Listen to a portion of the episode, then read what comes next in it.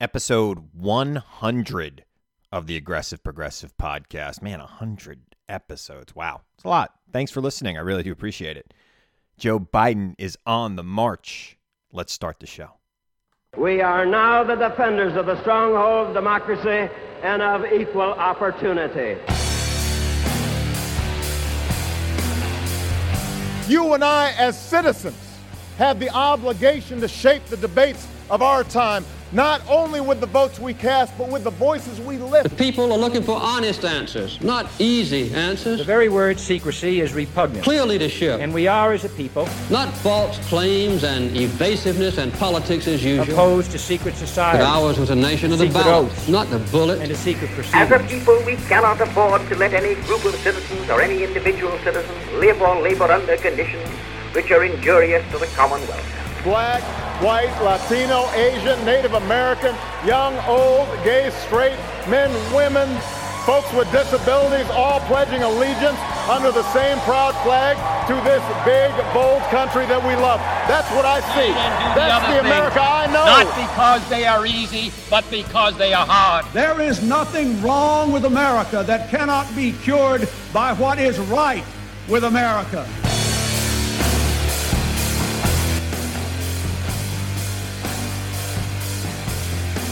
So, I don't know about you, but this Biden calm thing has really felt good the last 55 days or so. I, I mean, I I am so much more relaxed. I feel like I'm not worried about anything that anything that's going on in Washington. I'm worried about things that you normally are worried about. Are, are my kids eating well? Is she going to make the soccer team? Uh, do I have enough food in the house or do I have to go shop? I'm, I'm worried about your regular, everyday things that we have to worry about. I'm worried about getting COVID 19. I'm worried about normal stuff. I'm not waking up in the middle of the night worried that we will not have a republic anymore. I, I, I got to tell you, I know I'm not alone with that. I know if you're listening to this podcast, you've felt a weight lift over the last couple of weeks. I, I, I know it didn't happen automatically, right?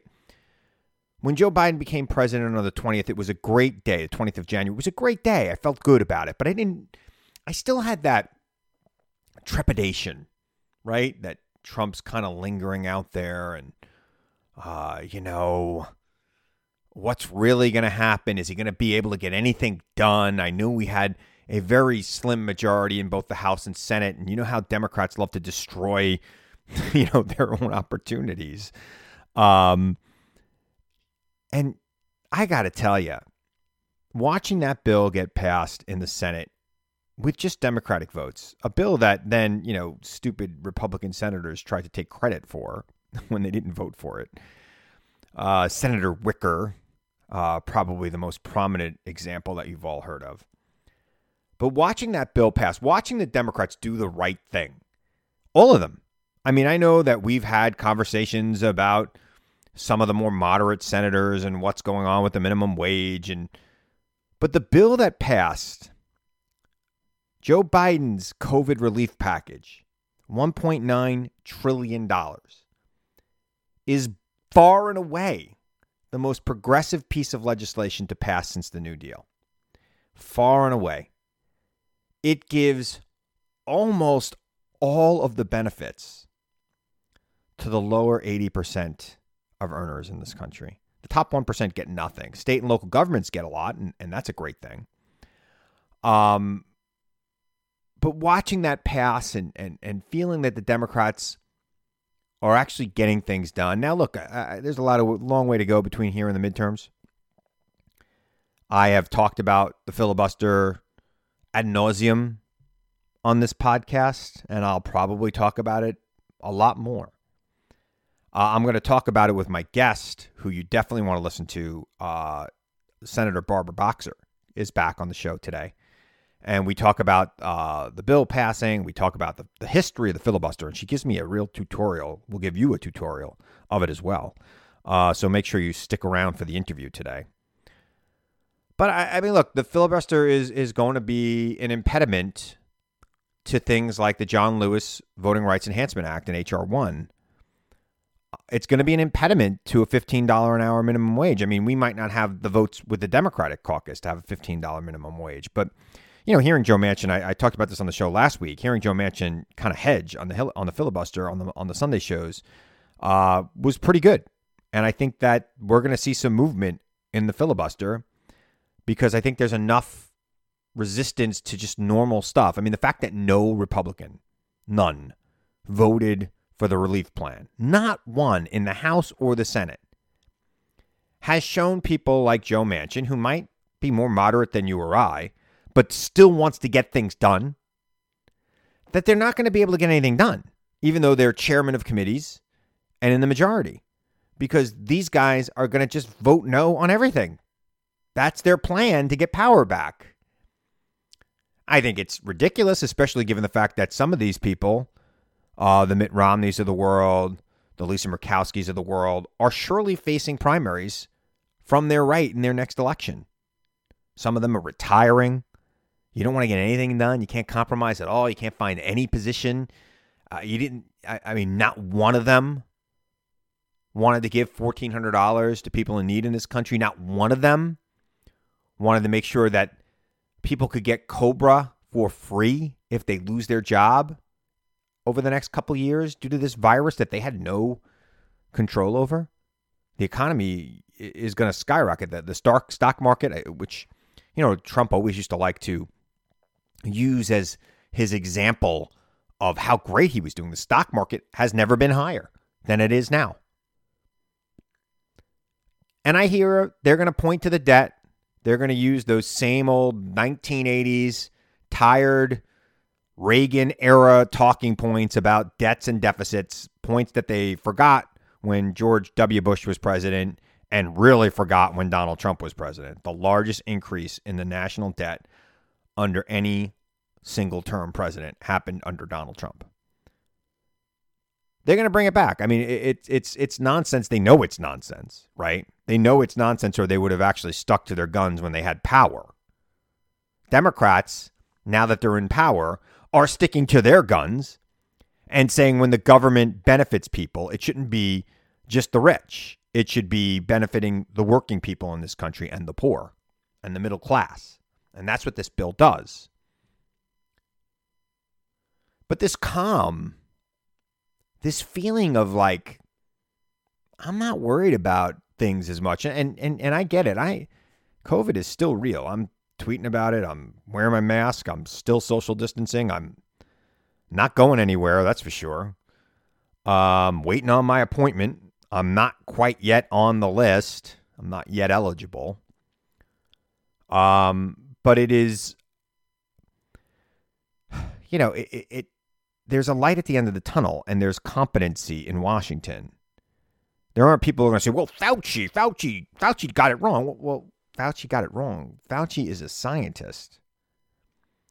And the facts evolved. The virus was brand new. What do you want them to know the answer to it immediately? They've now had a year to study it and they're still learning new things about it so give it a rest. I see these people out there saying, I'm not going to get vaccinated. I don't trust the science. Where did they get their degree? Where did they get their degree?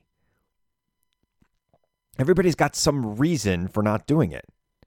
Now, you know, the group that's most likely not to get vaccinated is Republican men. Now, the former guy can go out there and start telling those people to get vaccinated, and they probably would get vaccinated. All of the former presidents Bush, Clinton, Carter, Obama, all got vaccinated publicly and did a PSA telling people to get vaccinated. The one president that did get vaccinated while he was president, the former guy, Donald Trump, did not join in that PSA. Now, I'm not sure if they didn't ask him because they don't want him or or he just said no. We don't know. He he's surprisingly silent on it. But he got his. And for some reason, he won't tell others to get theirs. So Republican men are going to ruin it for all of us. By the way, like they always do, by the way.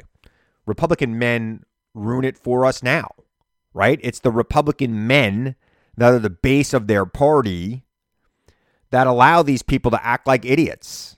It's Republican men that ruin it for everyone all the time.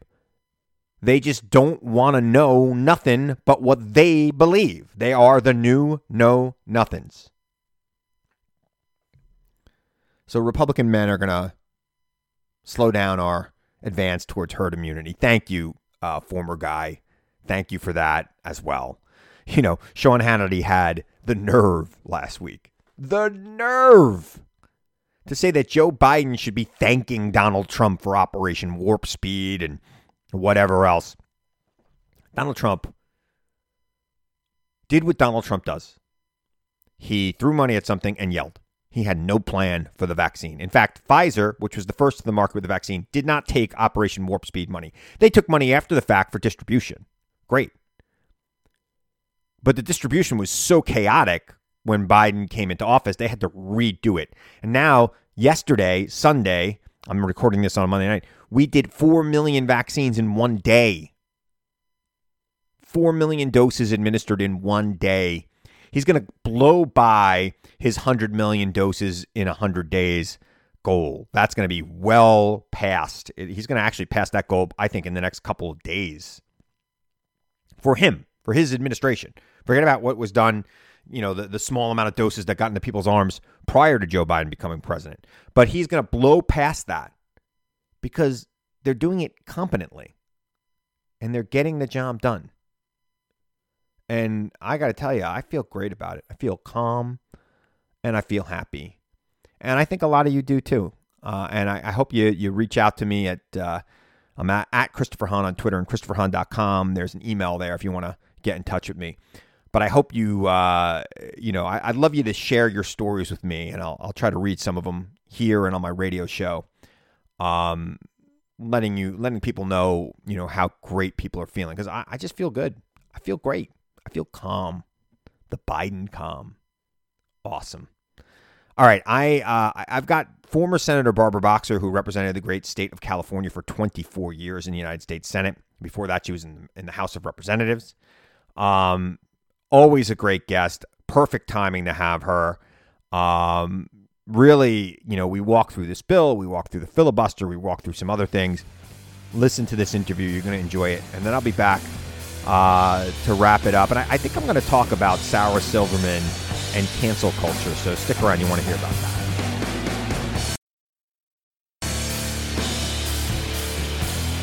Joining me now, one of my favorite guests Senator Barbara Boxer is back. I think this is your third time on the Chris Hahn Show, and I always appreciate you coming on. Uh, Senator Boxer represented the great state of California for, I think, 18 years in the United States Senate. No, it was more than that. One more term, add on six. 24 years. You see, I, I'm not as bad as, at math as I make out. You uh, were very good at that. and I also had 10 years in the House before that. 10 years in the House, and uh, you probably were like a county legislator or something before that. You, That's right. You've been serving the, the people of California pretty much your whole life. You still, even though you're retired, you're still serving them. You're still working on projects uh, to yeah. make this a better country, and that's why we love you and love having you on. So it's been a hell of a week for Biden. I mean, uh, couldn't be better, right?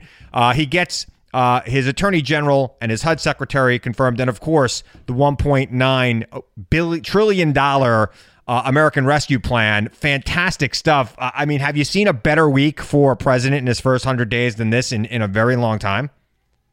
I really, I really can say I have never seen anything quite like it, and you know what I give him so much credit for is he wasn't, you know, bamboozled into cutting this way, way back, two thirds back as right. Republicans. That was their price.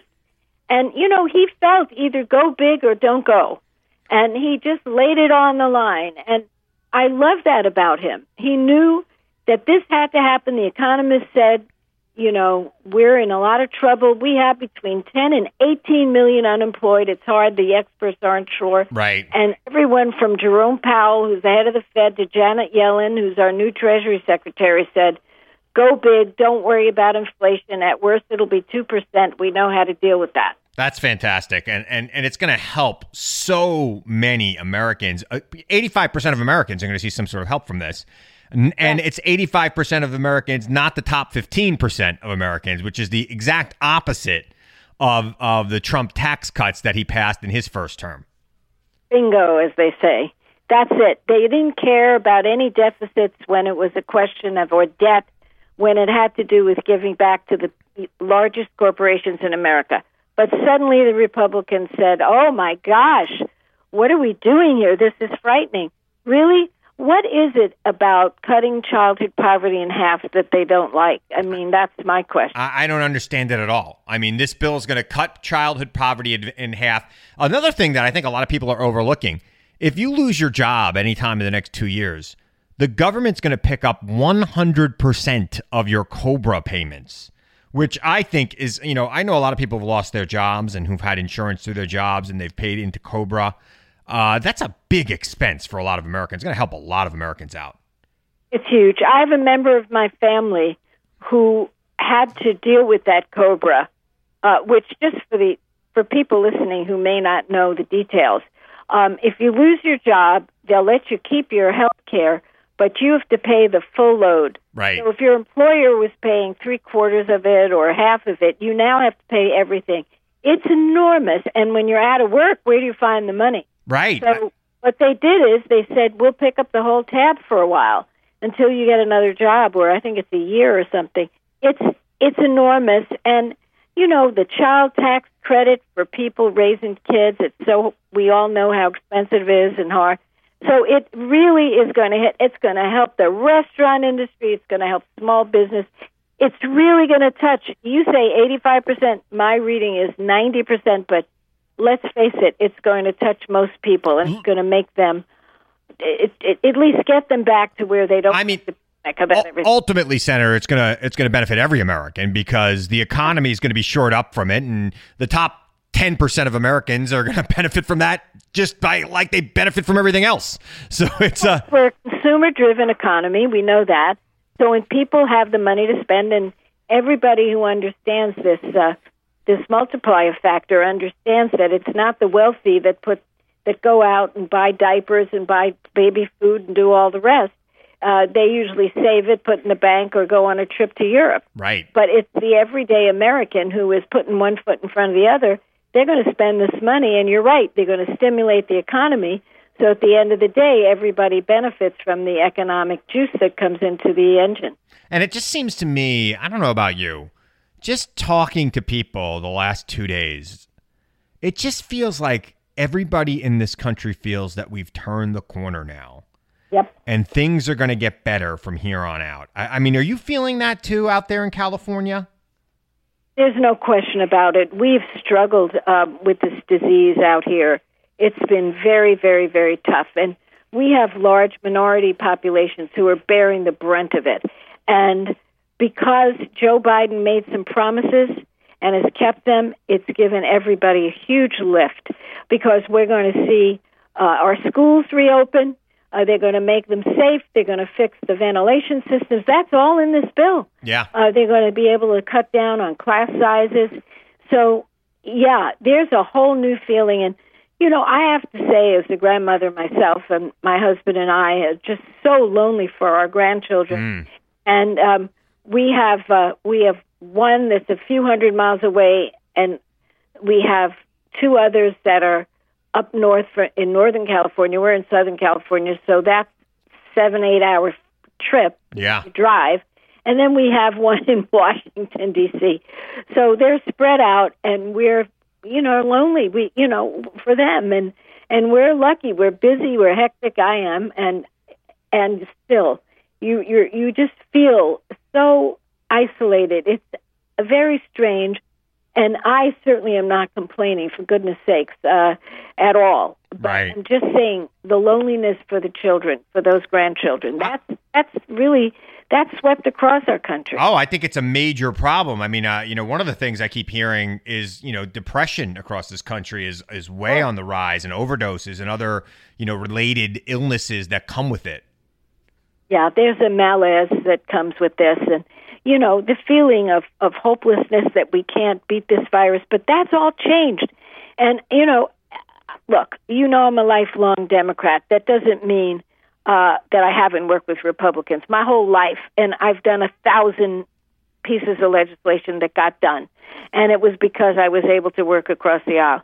It's gotten much harder, but when push came to shove, the people of Georgia decided to send two Democrats, Yep. replace two Republicans. As a result of that election, we were able to get those 1,600 stimulus checks and all the benefits that we're talking about from this COVID relief package, which is actually it's two things in one. It's COVID help and it's economic help. Right. And, and we didn't even touch on the fact that this bill is going to make it possible for state and local governments to stay alive and not only that administer the vaccine across this country right? It, it's one thing you know the former guy wanted to yell at states and localities and the private sector get that vaccine out.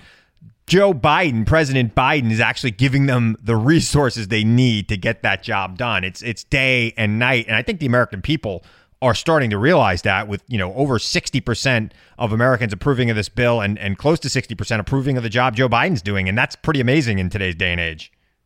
It's amazing.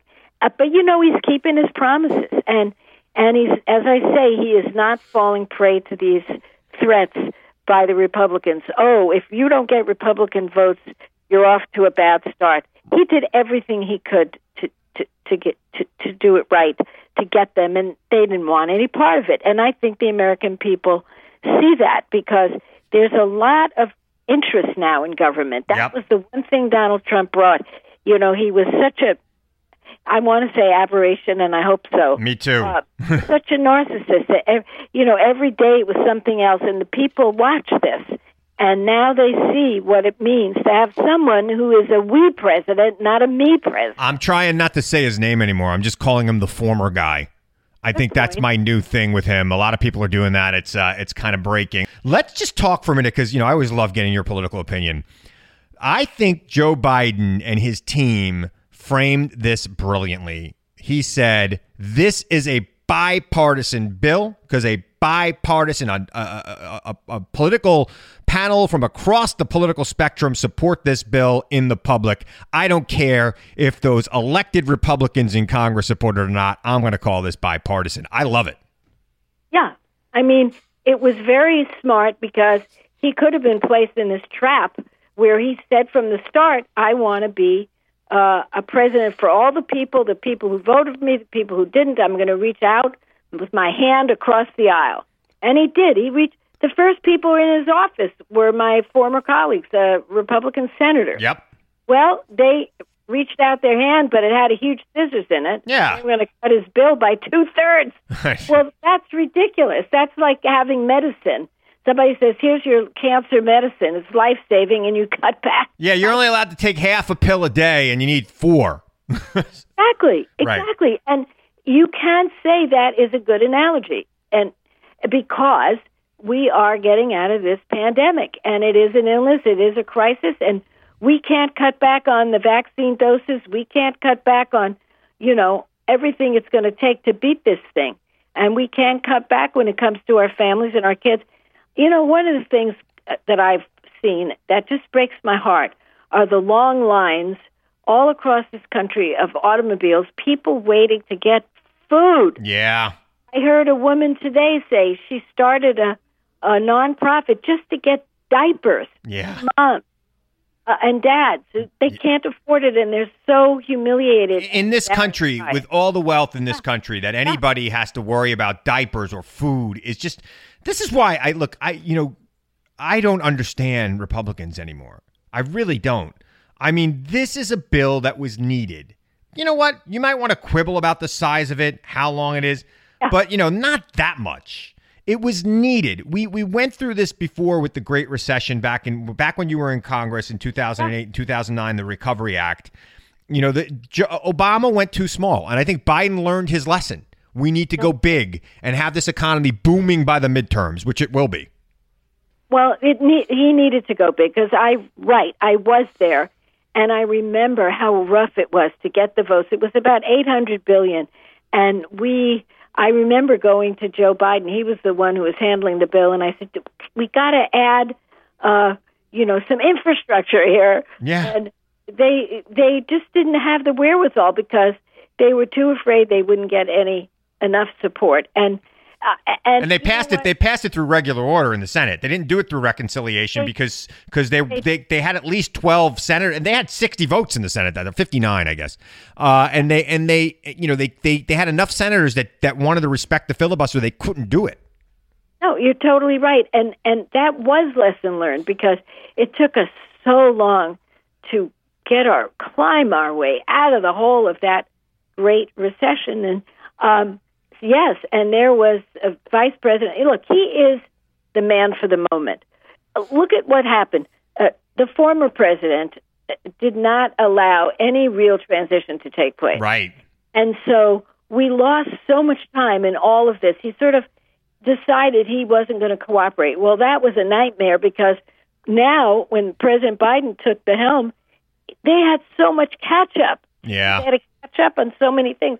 And yet and still, he's doing it. Why? Because he's got experienced people around him like Ron Klain, like Steve Richetti, Yeah. like all these amazing people. Look, Jen Psaki, uh, all these people who are in his uh, communication shop, who are all women, but they're so, so experienced. Very. It goes on down the line. Merrick Garland is just going to be extraordinary in this time when we have to fight back against extremists and uh, and and white supremacists. He knows about these terrorists that are domestic terrorists. So I mean, he's picked a, a, a group around him. They're amazing, and as I say, he's the man of the moment. If we had somebody else who was in there who had no experience, like Trump never had any experience, and facing these challenges, there's so many. Uh, it would have been a disaster. 67% of Americans have confidence in Joe Biden to fix Wow. the problem right now. That's a CNN poll tonight. Uh, I mean, that is that's an amazing number when you consider how divided this country is politically. So even people who don't support him, wouldn't vote for him, don't approve of him, have confidence that he's going to get us out of this crisis now. It's crazy. Well, I, I don't. know. I don't even know how to make that. I don't even know what to make of that because he's not going to get sixty-seven percent of the vote. Twenty percent of those people probably think he's not even a legitimate president, but they think they have confidence in him that he's going to solve the problem. Well, they're going to pretty soon cash his very legitimate checks that he's sending. Yes. So he's going to be, you know, you never know what would make people legitimate. Not, nothing better than sending them a check. no, nothing better than getting money. You know what? Cash is king. And people have been so in, in such a situation that most people, and this won't surprise you because you follow all the news, they had a few hundred dollars in the bank in case of an emergency. yeah.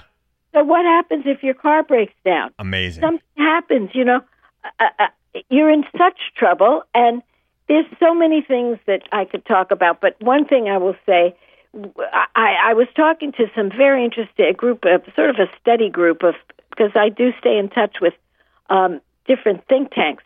And this think tank did had a speaker who had just done an analysis of the difference between rich and poor in our society. Hmm. And it's it and I want everyone to follow this. It's it's not hard to follow. The worst time we ever had was the Gilded Age. Was around the early 1900s, the Gilded Age, where people who were at the top of the economic ladder were so far ahead of everybody. There was no middle class. And slowly but surely, we crept up and crept up, and we had the growing middle class and a stronger middle class. When it got to the 1960s, it was the height of equality. We were in very good shape. There wasn't this situation where the rich were so rich Right. and the middle class and the poor were so poor. Now it starts to go down after Mm. the 60s. Very interesting. 64, 65. Now, guess what? It's gone down, down, down to where it is now where it was at the Gilded Age. That's amazing. That's just crazy. And I, I, you know, I got. I feel myself. I, I'm like a middle class guy. That's not an opinion; it's a fact. So now that's why there's a big push to raise the middle, uh, the minimum wage. I, I don't know, and, and we're going to talk about that, you know, in, in a few minutes. Uh, I don't know why anybody would be against it. Uh, it's it's just amazing to me. If we would have raised, if we would have adjusted it for inflation and productivity, it would be like twenty dollars an hour right now, uh, based on where where it was fifteen or thirteen years ago when it was uh, set at seven. What is it, seven fifty an hour? I, I mean, I see people who are just hanging on to the middle class by their fingertips. Right. And and it's it's amazing to me how we've let that go in this country, and and and there's one party to blame for it. Frankly, they you know it, and one person to start it off with that was Ronald Reagan, your fellow Californian. Unfortunately, uh, it, it's a it's a it, it's amazing to me how he defined 40 years of economic policy in this country, and Republicans could never backtrack from it, and here we are. Senator, we've been talking uh, as a country about the minimum wage and the filibuster, right? It seems like those two things are on a collision course right now. Democrats want to raise the minimum wage to $15 an hour. I quite frankly think it should be $20 an hour. Um, but, uh, you know, the filibuster can hold this up. Now, I know you've been doing a lot of study about the filibuster, and I, I just, could you walk me and my listeners through this entire timeline and history of this thing and why we need it and why it should be gone or why it should be gone? Sure. Now, in order not to make you go to sleep, I promise I'll explain it in two minutes. But most people, if you ask where the what is the filibuster, they'll guess at it. They'll say, "Oh, it was set up uh, because people want to protect minority rights," and they'll give you every reason. But let me tell you how this whole thing happened. When the House and Senate were set up in the beginning of time, okay, by the founders. Right. This was back then. Both the House and the Senate had the same rule about when to end debate. They had in their rules uh, you, someone could call for the previous question, Chris. So anytime you were ready to end debate, somebody said, I call the previous question, and there was a majority vote. Okay? Now, you get to the time of Thomas Jefferson and Aaron Burr as vice president. And Aaron Burr makes the speech. This was after I think he killed Hamilton. Unbelievable. That's, that's beside the point. He gets on the floor and he says, I'm giving this talk to tell you that I've read the rules of the Senate and they're arcane, they're wrong, they're crazy. You should change a whole bunch of them. You don't really need some of them in there. Like one of them is this call for the previous question. You don't need it. You always have a majority vote. Something like that. They did away with the previous question.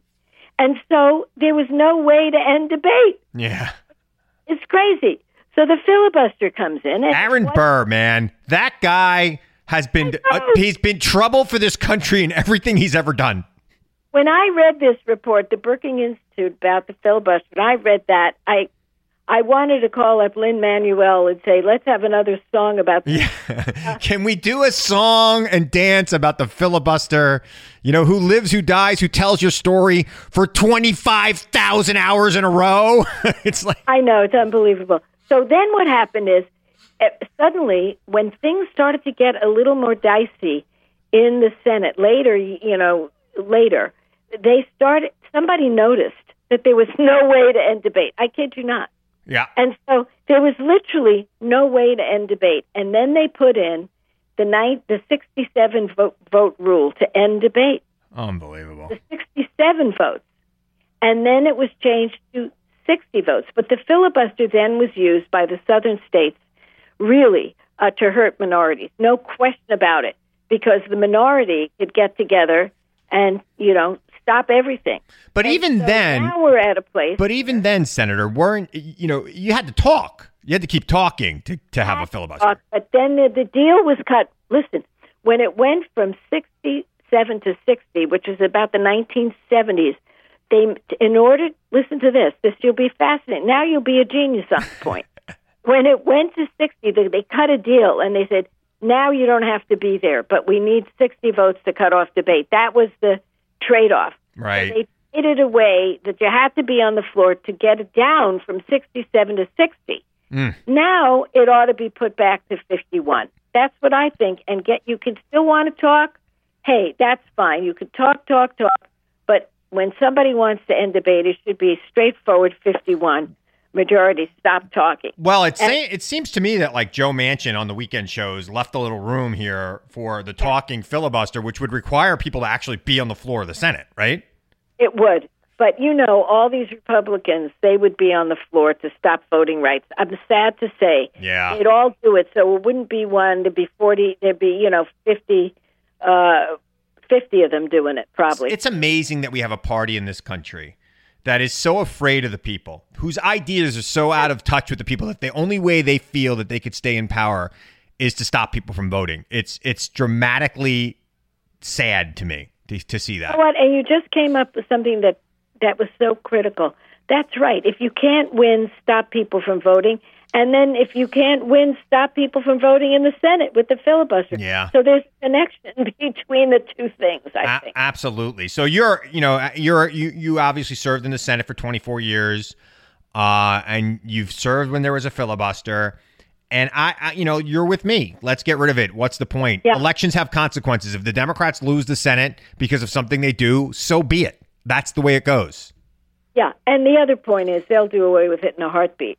Right. Anyway. Right. Right. If they want to, if they want to move something, if they want to change the way people vote in this country so that they can keep power forever, they'll do that without a filibuster. I mean, it's it's amazing. Well, I'll tell you something. When we when we did reform the filibuster so that judges could- we could because we couldn't move one Obama judge. I know. Away with it, okay?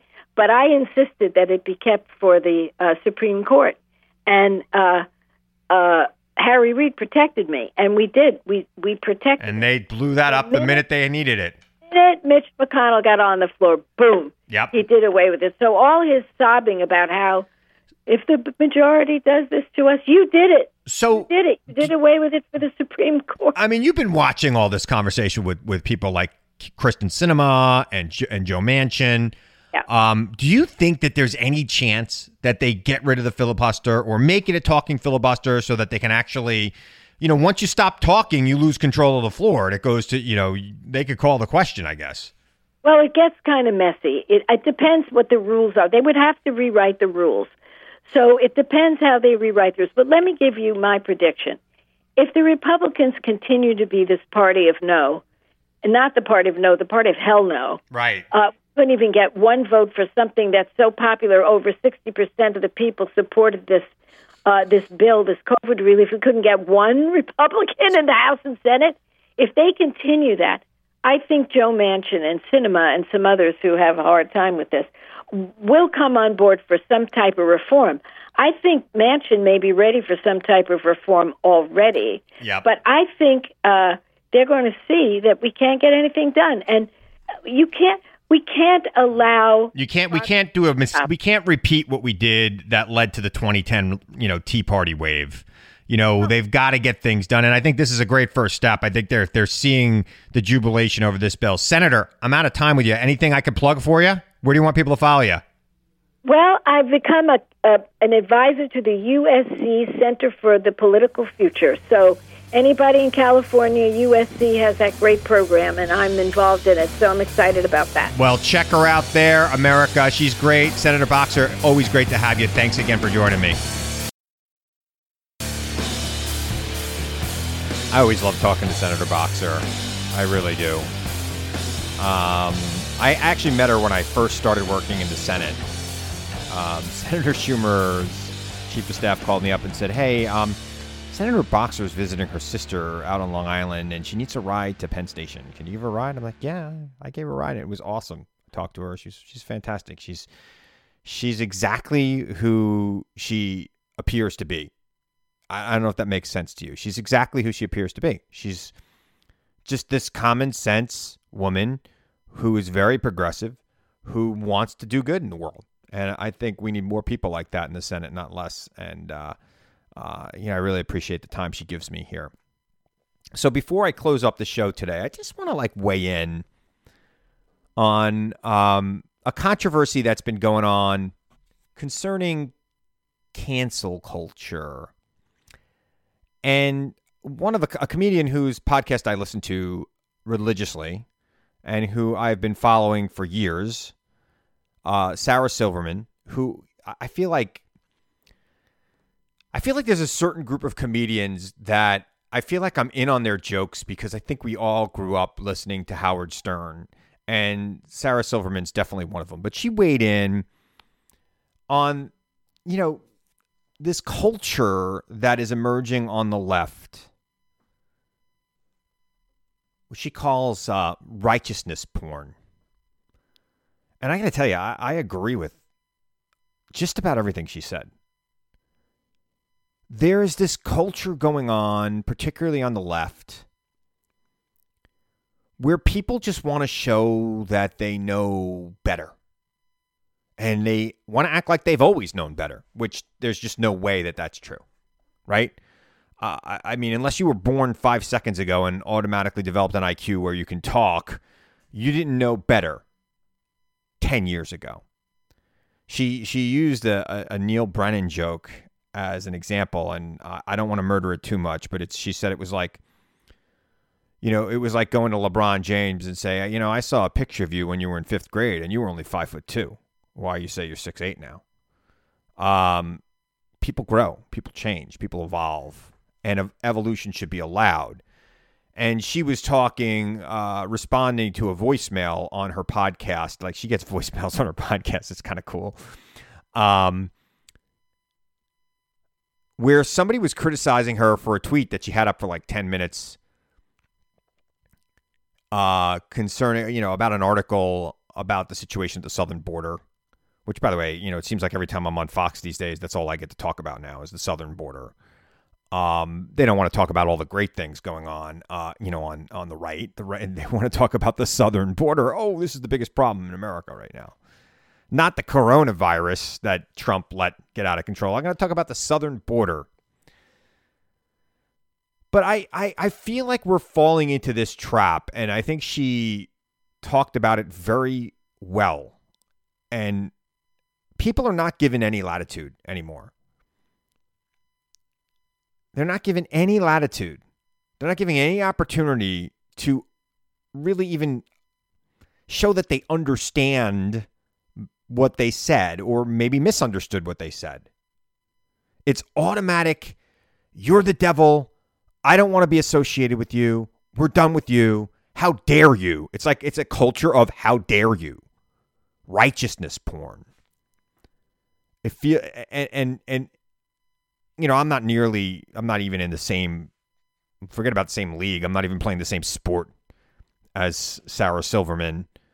And I can't imagine the criticism she gets. I get some. Uh, I mostly get it from people on the right, though, because people on the left don't watch me on TV. You all watch me here, and sometimes I'll get an email from somebody here saying, you know, how dare you not come out stronger for X, Y, or Z. Uh, maybe I'll get some emails about this. But I don't want to live in a world where small mistakes are blown out of proportion for people's benefit to feel good about who they are, even though they would have made the same mistake at some point in their life. And I'm not talking about people who are blatantly racist. Those people should be condemned at every turn. Absolutely. I'm not talking about people who intentionally hurt people. But I am saying that this righteousness porn needs to stop. It shouldn't be a gotcha all the time moment. She took a lot of heat for it. Um, she took a lot of heat for a couple things she said over on on that podcast the last couple days, and it's a short podcast, half hour, uh, and it's very entertaining. I, I, you know, I, I don't know that I'm doing her any favors pointing out to listen to her podcast. I'm sure she's got a lot more listeners than I do, but uh, Sarah Silverman's podcast is is very good, um, and she's great. She's a great comedian, and you know me.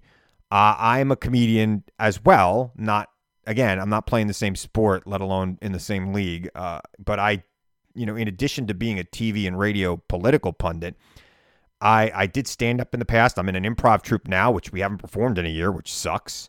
I I've told people this before, and they laugh at me. Um, I've canceled appearances in front of millions of people on television so I could go do improv in front of 75 people in the basement of a theater. so it's, uh, I really do enjoy it. Um, and, and, and I think comedians should, especially should be given a wide berth to explore topics that walk up to the line. And we shouldn't be canceling people and, you know, sticking our noses in the air about their work. That's why Dave Chappelle, uh, he did that that special sticks and stones. I mean, it would offend a lot of people, uh, but it was hilarious, and it was really calling out righteousness porn. So, hat tip to Sarah Silverman. Take a look at her podcast. If you're easily offended, don't. Um, but she's not trying to offend anybody. You know, and I, I, think that that's one of the things that she talked about earlier in the month. Actually, uh, she offended Paris Hilton directly uh, back in, I guess, the 90s or the early 2000s when she was big. And, um, you know, she regrets that. So I think people grow, they evolve, they they move on, and we should give people the opportunity to do that. And we shouldn't assume that just because we know better now that we knew better then. I know there are things that even 5 years ago I wouldn't, you know, I you know, I now know are offensive to people, so I don't say it. And I try like hell not to say it. And sometimes things do creep back into your vocabulary. It doesn't mean you're doing it intentionally. It's it's it's just you know, it, it takes time, especially if you're older. So uh so don't don't feel like you have to be indignant to people. It's okay, I guess, to let people know that that could be offensive. But to act as though people are just dirty for doing it, it's it's too much. And we've we've got to we've you know to quote Patton Oswalt, I guess I'm all comedian right now. It's chaos. Be kind. Just be kind. If people aren't intentionally trying to hurt you, or hurt somebody else, or offend somebody, or oppress somebody, or hold you down, and if they're generally on your side, assume they have good, atten- good intentions and that they are not intentionally trying to hurt people. We know when people are trying to hurt people, and we should stand up to that always. Anyway, I hope I didn't lose half my audience from that, but uh, if I did, who cares? Anyway, I want to remind you now, as I always do, to seek the truth question everyone and everything, even me. Seek the truth. I know it's out there, and I know you'll find it if you look for it. And I'll be back here again next week to tell you the truth as I see it. I'm Chris Hahn. Thanks for listening to the Aggressive Progressive Podcast.